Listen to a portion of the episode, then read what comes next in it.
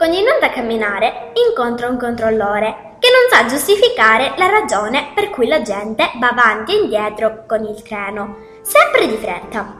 Il piccolo principe chiede: Perché viaggiano in continuazione? Non sono contenti lì dove sono? Il controllore risponde che non sono mai contenti di dove stanno.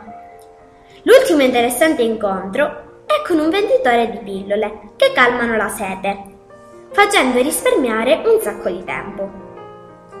Dopo aver ascoltato tutto il racconto del piccolo principe, il pilota non è riuscito a riparare l'aereo e ha terminato la scorta d'acqua. Ecco allora la proposta assurda e ingenua del bambino. Anch'io ho sete, cerchiamo un pozzo. Ma com'è possibile trovare un pozzo in pieno deserto? È come trovare un'acqua in un pagliaio.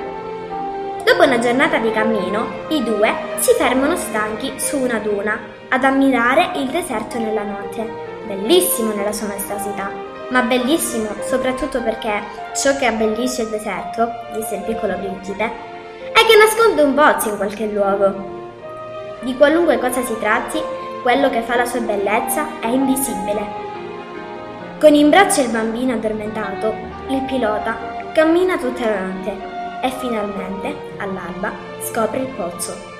Un po' d'acqua può far bene anche al cuore, commenta il piccolo principe, e bevono entrambi con gioia.